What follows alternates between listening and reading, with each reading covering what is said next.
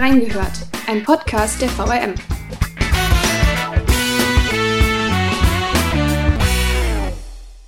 Einer geht, einer kommt. Mit Beginn des neuen Jahres ist die Position der Redaktionsleitung Rheingau-Taunus beim Wiesbadener Kurier neu besetzt worden. Aber wie läuft das eigentlich, wenn der Staffelstab weitergegeben wird? Wir haben reingehört. Hallo und herzlich willkommen zu einer neuen Folge Reingehört. Das neue Jahr hat gerade erst angefangen und schon hat es bei uns im Pressehaus eine personelle Veränderung gegeben. Sascha Kircher, vormaliger Leiter der Rheingau-Taunus-Redaktion, hat den Staffelstab abgegeben. Die Leitung übernommen hat Christopher Schäfer, der ehemalige stellvertretende Leiter des Print-Hubs. Mein Name ist Laura Haaf. Ich spreche heute mit den beiden Kollegen, die von dieser Änderung natürlich am meisten betroffen sind. Sascha Kircher und Christopher Schäfer. Hallo. Hallo. Hallo. Was ist denn überhaupt ein Redaktionsleiter? Wie viel Zeit haben wir? Nein, im Ernst. Äh, ich habe mir ein bisschen überlegt, auch jetzt, als ich die Jobbeschreibung sozusagen für meinen Kollegen gemacht habe. Also ich glaube, zwei Dinge sind, sind ganz wichtig. Also zum einen hat der Redaktionsleiter die disziplinarische Verantwortung für das Personal in der Abteilung als Vorgesetzter, zum anderen natürlich auch die inhaltliche Verantwortung. Das ist vielleicht im Arbeitsalltag noch ein bisschen wichtiger, denn alles, was veröffentlicht wird, dafür liegt sozusagen die Verantwortung bei dem Redaktionsleiter auch wenn es Ärger geben sollte, was nicht allzu häufig vorkommt, aber schon ab und zu mal. Ähm, so lese ich auch alle Kommentare, die bei uns äh, in der Redaktion veröffentlicht werden. Ein anderer wichtiger Punkt, finde ich, ist, dass der Redaktionsleiter der Ausbildungsbeauftragte ist, also die Volontäre betreut, ähm, die Gespräche am Anfang und am Ende führt, das Feedback eben auch gibt und wenn es möglich war, habe ich eigentlich immer versucht, auch alle Texte der Volontäre und Volontärinnen zu lesen und entsprechend Feedback zu geben. Wollen wir es dabei mal bewenden lassen. Wie lange bist du denn Redaktionsleiter am Ringau Thomas gewesen? Ziemlich genau sechs Jahre. Ich habe angefangen im Januar 2016, genau. Und dann nach sechs Jahren kam dann die Entscheidung für einen Szenenwechsel. Wie kam es denn dazu?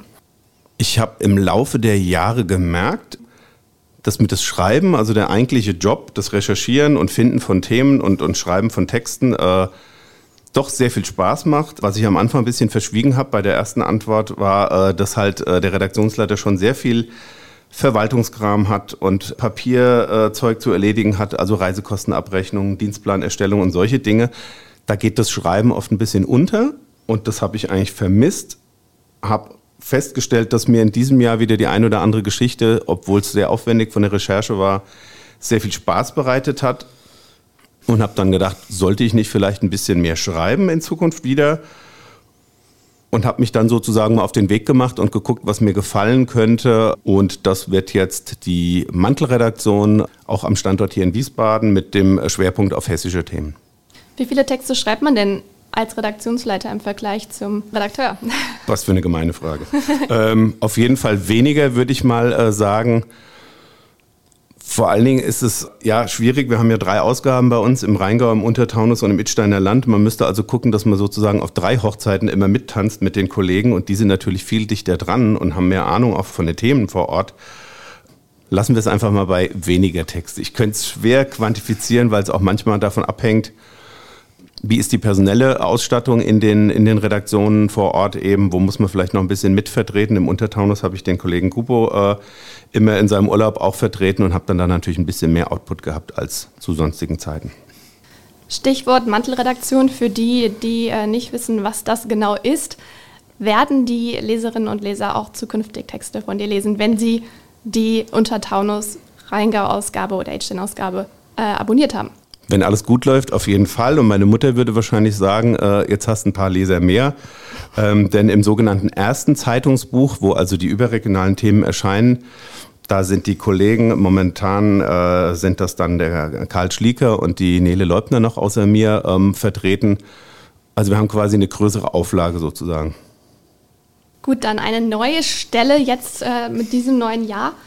Und mit der alten Stelle, die aufgegeben wurde, kamen dann Sie ins Spiel. Christopher Schäfer, Sie haben bislang am Print-Hub gearbeitet. Das war früher bekannt als der Desk. Falls jetzt die Zuhörer und Zuhörerinnen nicht wissen, was das ist, dazu gibt es eine Folge, die ich auch in den Show Notes verlinken werde. An den äh, sogenannten Reportertagen, die es da ja auch gibt, am Desk oder am Print-Hub, haben Sie auch schon einiges für den Rheingau-Taunus-Kreis geschrieben, kennen sich dort selbst auch gut aus. Warum war es für Sie Zeit für einen Wechsel? Also vielleicht sollte ich erst mal damit anfangen. Ich bin jetzt seit zehn Jahren am Printhub hier im Wiesbadener Pressehaus, ähm, zuständig für die Seiten ähm, Produktion für Rheingau-Taunus und Wiesbaden, vor allem aber mit dem Fokus auf Rheingau-Taunus. Von daher hatte ich schon immer einen Bezug dazu. Ich habe vor 13 Jahren angefangen beim Wiesbadener Tagblatt damals. Darunter sind auch verortet die Stender Zeitung und der A-Bote.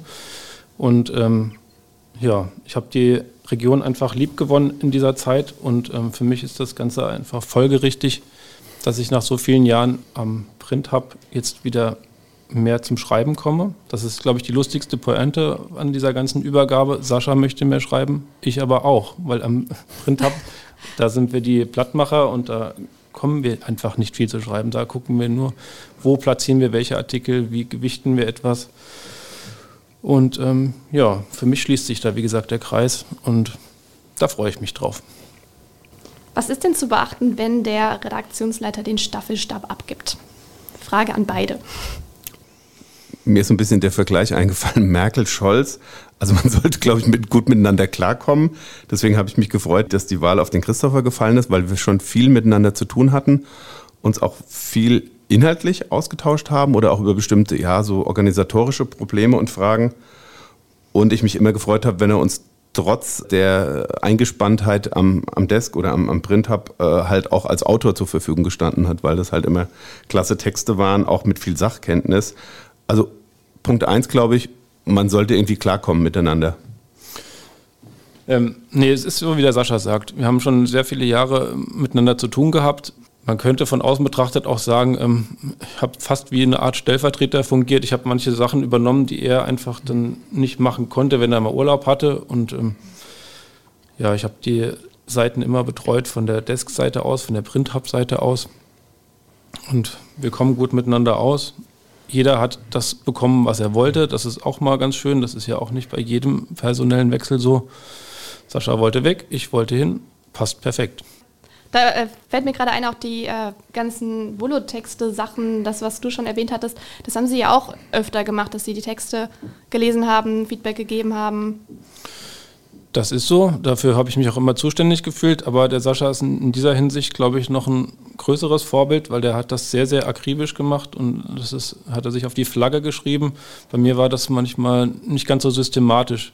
Aber das äh, ist eine Sache, die ich mir vorgenommen habe, die ich ähm, dann auch noch konsequenter umsetzen will, weil das wichtig ist, dass wir junge Leute zu guten Redakteuren heranziehen und das werde ich versuchen. Aber das ist ein guter Punkt, den er gerade sagt, da muss ich kurz reingrätschen, zuständig gefühlt. Ich bin ja zuständig gewesen, also qua Amt, aber er hat sich zuständig gefühlt und das zeigt ja auch, also ja, für mich gehört halt irgendwie zu einer Führungskompetenz auch zu sagen, okay, man muss mich jetzt nicht explizit nominieren für Dinge, sondern ich nehme den Ball und laufe halt los einfach. Und das ist halt wichtig, aber nicht immer selbstverständlich. Wie lange dauert denn so eine Einarbeitung? Also das hat ja jetzt nicht mit dem neuen Jahr begonnen. Wann hat das angefangen? Ich, dazu kann ich was sagen. Ähm, ich laufe jetzt eigentlich seit Oktober mit. Ich habe zwar noch einige Dienste am Print Hub absolviert, als Stellvertreter von Martin Schierling, der ich ja nun ähm, sechs Jahre war. Aber ich habe zum Glück die Chance bekommen von meinem Chef, vom Olaf Streubig, dass ich diese ganze Zeit schon nutzen kann und immer wieder kleine Häppchen serviert kriege, beziehungsweise dann nachfragen kann. Und so läuft das jetzt eigentlich schon die ganzen Wochen. Hab gleichzeitig aber auch, was ja auch mein Ziel war, mehr geschrieben nebenbei. Aber auch immer wieder den Sascha gefragt und er hat mir Sachen reingereicht. Ich bekomme jeden Tag Papiere, E-Mails, sonst was zugeschickt und bald ist hm, mein Speicher voll. Sorry. Aber, ähm, ja, das ist alles wichtig. Das heißt, es läuft jetzt aber auch noch den Januar über weiter. Wann würden Sie sagen, sind Sie komplett eingearbeitet? Wahrscheinlich nie. nee, ich, ich, glaube, äh, viel ergibt sich einfach dann aus der konkreten Arbeit Tag für Tag. Ja. Und da ist ja der Sascha dann auch nur ein Flur weiter. Da kann ich den immer auch nochmal fragen, wenn auch nicht so ausgiebig. Aber so wird das schon gut werden, denke ich. Und was für Aufgaben waren es jetzt? Also Sie hatten gesagt, geschrieben, Papiere bekommen, E-Mails weitergeleitet. Was hat dann noch dazu gehört? Konferenzen hat er besucht für mich, worüber ich gar nicht böse war. Also Konferenzen zum Beispiel mit dem Digital Hub, das habe ich einmal mitbekommen tatsächlich. Genau, um 11 Uhr, ja, diese ja, tägliche genau. Absprache, genau. ja.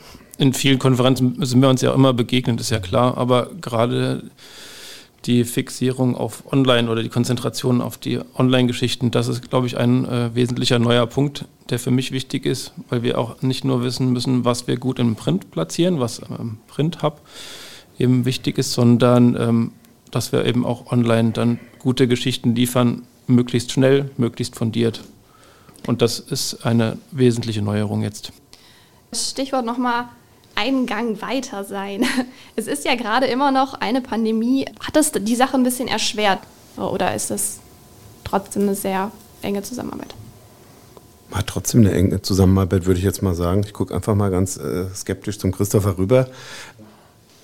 Es, wir haben uns auch zu bestimmten äh, Anlässen haben wir uns auch getroffen, weil wir gesagt haben, da müssen wir uns einfach zusammensetzen, mal und zwei Stunden oder drei Stunden einschließen. Wir waren noch mal eine Currywurst essen keine Angst, wir rechnen es nicht als, äh, als Spesen ab, ähm, weil das besser funktioniert, als wenn man sich jetzt irgendwie auf dem Teams-Bildschirm anguckt.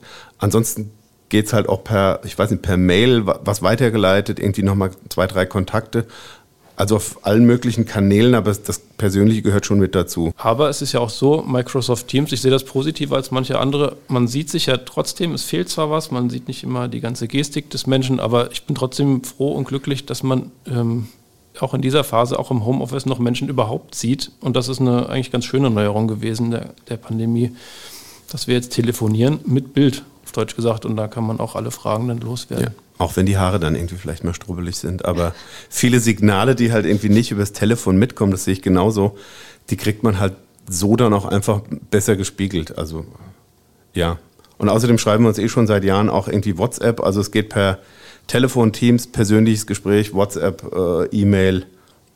Auf allen Kanälen. Alles, was man sich vorstellen kann, genau. Möglichst niedrigschwellig halt immer. äh, Sie hatten es eben schon gesagt, Sie haben sich ein paar Sachen vorgenommen für die neue Aufgabe. Was äh, ist das denn? Ich werde das Rad garantiert nicht neu erfinden können, aber ich möchte ganz einfach als Journalist weiter gute Geschichten machen. Ich will mit dem Team, das ja aus acht Kolleginnen und Kollegen besteht, im Rheingau und Untertaunus weiter intensiv die Kommunalpolitik beobachten, Missstände anprangern und vielleicht sogar Skandale aufdecken, wer weiß. Was ich auch interessant finde, ist ähm, einfach Menschen porträtieren, weil wir haben, haben eine Reg wunderschöne Region zwischen Rhein und Hochtaunus, wo wir furchtbar interessante Menschen wohnen haben, die wir gerne porträtieren, die ich auch gerne porträtieren möchte, sofern Zeit bleibt. Und im Grunde genommen wollen wir guten, interessanten Journalismus machen, für den es sich lohnt, Geld auszugeben, egal ob in Print oder im Internet. Und es klingt vielleicht ein bisschen hochtrabend, aber wir sollten uns das Ziel setzen, für die öffentliche Meinungsbildung unverzichtbar zu sein zwischen Waldems und Lorch in allen Städten und Gemeinden. Wie ändert sich damit der Arbeitsalltag? Also der Desk beginnt ja spät am Tag. Das ist ja schon mal eine kleine Änderung, dass es einfach früher losgeht morgens. Was ändert sich noch? Ja, ich hatte es ja schon angedeutet. Ganz grundsätzlich war ich derjenige, der Nachrichten bekommen hat. Dann haben wir daraus etwas gemacht, im Print platziert oder in Online auch. Und ähm, als Blattmacher eben. Nun bin ich, äh, komme ich quasi vor die Lage. Ich muss überlegen, welche Stoffe mache ich überhaupt, welche Themen setze ich und mit den Kolleginnen und Kollegen. Und ja, der Tag beginnt früher, wir müssen flexibel sein, wir müssen reagieren, wir müssen quasi immer ein Ohr aufhaben für die wichtigen Sachen, die draußen passieren. Da müssen wir sofort dann am Start sein. Und ich sitze jetzt also am Anfang der Nachrichtenkette, nicht mehr am Ende. Für unsere Rubrik Nachgehört haben wir uns dieses Mal etwas ganz Besonderes überlegt. Nachgehört. Wir haben uns nämlich überlegt, dass wir mal testen, wie geeignet sie überhaupt sind für die Stelle und wie gut sie sich auskennen im Rheingau-Taunus-Kreis. Ein paar kleine oh Quizfragen. Darf so, der Sascha was muss. vorsagen? Ja. Wenn ich es weiß. wir fangen mit etwas Einfachem an. Was ist das Wahrzeichen von Itstein? Natürlich der Hexenturm. Und wissen Sie auch, warum da überhaupt Hexenturm heißt? Ich meine, mich zu erinnern, dass dort Hexen gefangen genommen wurden im Mittelalter. Das ist ein Irrglaube tatsächlich. Der Name kommt nicht von der äh, Hexenverfolgung und Hexenverbrennung, sondern es war ein Modename aus dem 19. Jahrhundert. Okay. Das hätte ich natürlich gewusst. Dann Nein. zweite Frage auch einfach, was wird im Rheingau am liebsten getrunken? Bier natürlich. Nein. Riesling. Ist doch klar. Richtig. Wie sieht das Wappen der Stadt Taunusstein aus? Puh, da, äh, da muss, ich, äh, muss ich den Sascha fragen, der ja in Taunusstein wohnt. Aber erst seit 20 Jahren und jetzt muss ich zu meiner Schande gestehen, also hoffentlich hörte Sandro Zähne das nicht, unser Bürgermeister. Ich weiß es nicht. Okay. Es Ist ein Rad drin? Löwe? Ein Löwe ist drin, ja, Also. genau. Es ist ein goldener Löwe auf blauem Hintergrund und der hält in seinen Pranken so ein Schild mit einem roten Kreuz auf silbernem Grund. Können wir Okay, uns jetzt alle gut vorstellen? die Stadt gibt es ja erst seit 50 Jahren, deswegen Ja. ist es noch zu neu wahrscheinlich. Welche Nummer steht auf dem Bus, der unter der Woche zwischen Rückershausen und Wiesbaden Hauptbahnhof hin und her fährt? Ich habe drei Zahlen zur Auswahl. Ist das die 245, die 246 oder die 274? 245. Richtig, genau. Perfekt. Die 274 fährt nämlich nur bis Taunusstein, glaube ich, und dann über Bad Schwalbach, aber Die fährt weiter nach Bad Schwalbach. Ja. Richtig, ja. Welcher Film wurde im Kloster Eberbach gedreht? Ist die Frage an mich? Wer sich berufen heißt das, du dazu? weißt es nicht, oder? Der Name der Rose natürlich. Wie hieß Bad Schwalbach früher? Langenschwalbach. Sehr, sehr gut. Und noch zwei Fragen. Welche Theatergruppe bespielt im Sommer die Bühne im Hof der Burg Hohenstein? Die Taunusbühne. Perfekt. Was gewinne ich?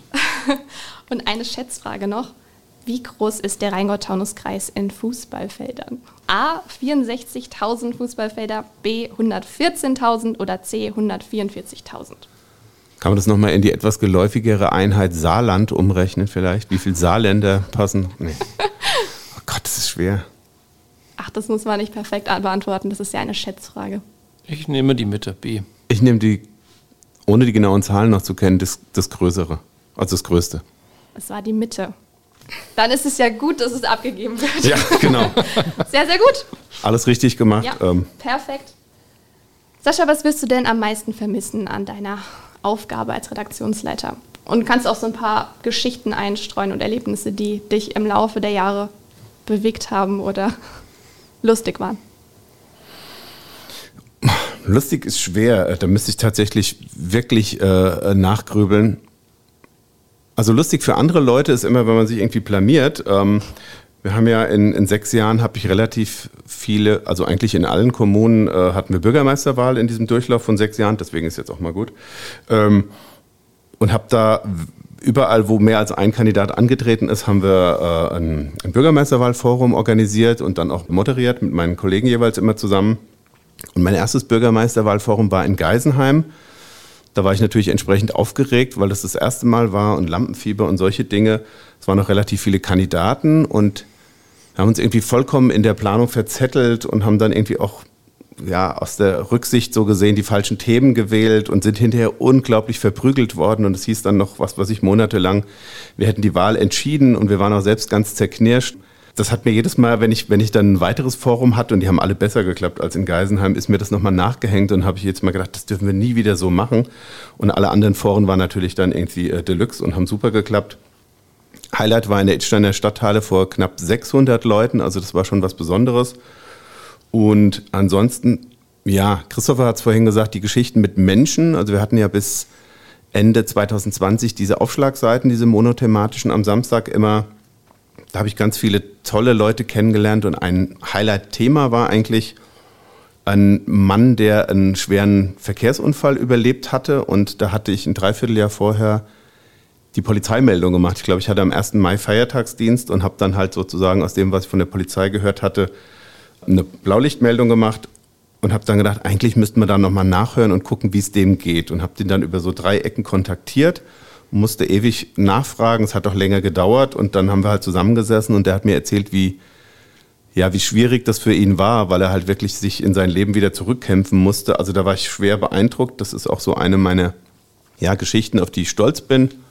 Ansonsten habe ich immer versucht, ein bisschen über den Tellerrand auch rauszugucken und bin für meine Lieblingsthemen, also äh, Gesundheitsversorgung und Verkehr, einmal auch ins Siegerland gefahren oder war mal in Katzenellenbogen, um so ein medizinisches Versorgungszentrum vorzustellen. Das hat den Horizont ein bisschen erweitert und vielleicht auch dazu geführt, dass ich gesagt habe, irgendwie muss das, das Spielfeld jetzt ein bisschen größer werden und äh, sozusagen der Rheingau-Taunus-Kreis wird mir jetzt ein bisschen klein. Nee, das klingt ein bisschen größenwahnsinnig. Ja, also es waren die Geschichten mit Menschen, so, so porträtierende Geschichten, das waren eigentlich immer die Sachen, die mir am meisten Spaß gemacht haben. Gleiche Frage an die Deskzeit. Gibt es da Erinnerungen, Geschichten oder Dinge, die Sie vermissen werden? Vielleicht werde ich manchmal die, die Ruhe vermissen, dass wir, wir den Stoff geliefert bekommen, dass wir da draus nur in Anführungsstrichen was machen müssen. Die Arbeit ist natürlich genauso wichtig, aber man hat mehr Planbarkeit dort. Das kann auch ein Vorteil sein, wenn man abends was vorhat, dann muss man nicht alle Pläne dann wieder den Haufen werfen, wenn plötzlich was Schlimmes oder auch Schönes passiert, was man dann noch berichten muss am Abend. Aber ansonsten freue ich mich jetzt einfach besonders drauf, mehr Menschen zu treffen von außerhalb, weil am Print Hub ist es so, dass man vor allem mit Kollegen Kontakt hat. Nun habe ich schon in den letzten drei Monaten Dutzende Visitenkarten bekommen und ich finde das unglaublich bereichernd, dass man äh, Menschen trifft und die einem was erzählen, was interessant ist und man hat das Privileg, das dann weiter zu transportieren. Das ist einfach wunderschön und das hat ein bisschen gefehlt die letzten Jahre und darauf freue ich mich total. Gibt es Grüße an das Team, die äh, jetzt im Podcast ausgerichtet werden sollen? Ja, unbedingt. Also bei mir ist mir besonders äh, äh, in Erinnerung geblieben. Ich bin ja damals der Mannschaft sozusagen vor die Nase gesetzt worden und war da der Jüngste. Und dann haben die wahrscheinlich gedacht, was will jetzt der Grünschnabel hier? Wir machen hier schon seit, keine Ahnung, 30 Jahren Lokaljournalismus. Also da musste ich wahrscheinlich erst mir so ein bisschen, wie sagt man, die Anerkennung oder sowas irgendwie verdienen. Habe dann versucht, immer halt möglichst viel auch irgendwie mit äh, auf dem Spielfeld zu stehen, so eher so Spielertrainer und bin aber insgesamt doch sehr wohlwollend aufgenommen worden. Dafür nochmal vielen Dank an das Team und auch für die gute Zusammenarbeit. Ich werde natürlich trotzdem weiter die Lokalausgaben im Rheingau-Taunus-Kreis lesen. Soll keine Drohung sein. Zum Abschluss würde ich gerne noch zwei äh, Fragen stellen. Und zwar erstens drei Eigenschaften, die man unbedingt haben sollte, wenn man Redaktionsleiter ist. Durchsetzungsfähigkeit vielleicht? Ja, man muss auch anecken können. Auch wenn es dann mal ein paar unruhige Stunden gibt oder man sich äh, den Kopf zermartert. Aber die Fähigkeit muss man auch lernen, erstmal im Laufe der Jahre. Also das fällt einem am Anfang gar nicht leicht, Kontra zu geben und äh, zu sagen, nein, das wird jetzt nicht so gemacht. Das ist aber im Großteil der Fälle, das ist die Ausnahme. Das ist nicht der Normalfall, dass man ständig nur Kontra geben muss, weil das wäre dann auch wiederum kontraproduktiv, weil man weiß ja nicht alles besser, sondern man muss nur ab und zu vielleicht ein wenig eingreifen aber meine Devise ist sowieso durch ähm, Argumente überzeugen. Und das klappt meistens auch. Ich hab so, wir haben so viele erfahrene Kolleginnen und Kollegen, denen muss man so viel auch nicht mehr erzählen. Die machen das alle viel länger als ich. Von daher bin ich da total unbesorgt. Das zählt jetzt aber noch zur ersten Eigenschaft, Durchsetzungsfähigkeit, oder? Ja. Das okay. muss man noch mitbringen. Mal überlegen. Das müssen wir echt gut überlegen, sonst, sonst denkt ja jeder, das kann jeder machen weiß nicht, vielleicht nach außen auch so eine Konfliktfähigkeit, das ist dicht an dem, an dem, was du jetzt zu einem ersten gesagt hast, weil nach draußen kriegt man natürlich auch was auf die Rübe. Also wenn irgendwo ein Kommentar von einem Kollegen aneckt, gibt es den einen oder anderen Funktionsträger, formulieren wir es mal so, der sich natürlich dann beim Chef meldet und sich beschwert, statt bei dem Kollegen oder der Kollegin selbst.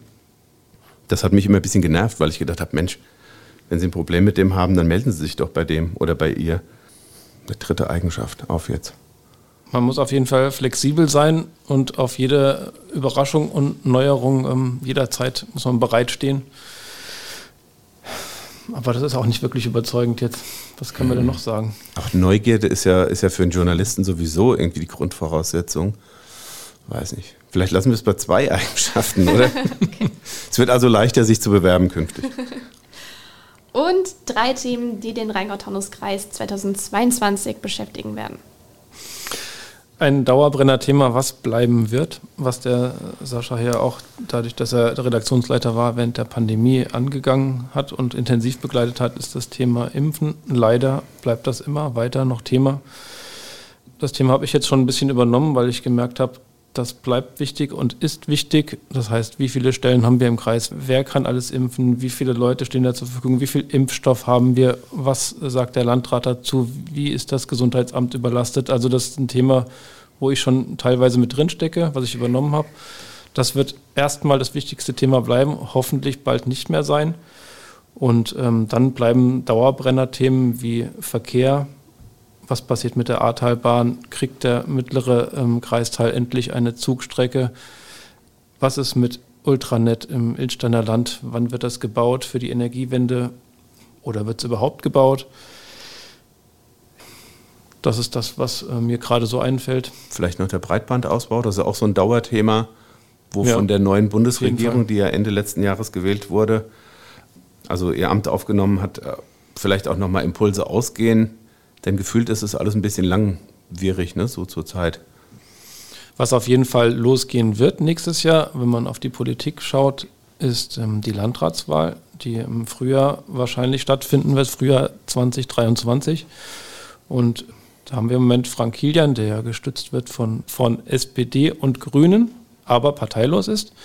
Aber es ist schwer davon auszugehen, mit Sicherheit davon auszugehen, dass die CDU auch jemanden nominieren wird. Vielleicht kommen noch mal weitere dazu. Also das könnte auf jeden Fall spannend werden dieses Jahr. Auch alles Themen, bei denen wir natürlich mit reingehört, dranbleiben.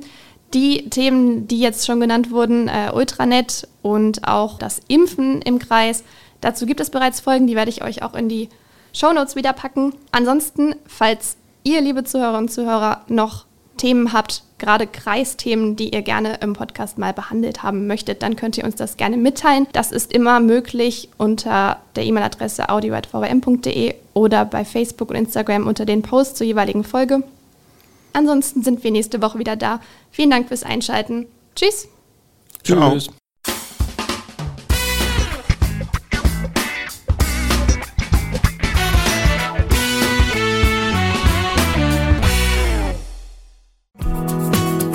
Das war die heutige Ausgabe von Reingehört. In diesem Podcast blicken junge Journalisten gemeinsam mit erfahrenen Reportern der VRM auf aktuelle Themen und bewegende Geschichten zwischen Rhein und Taunus.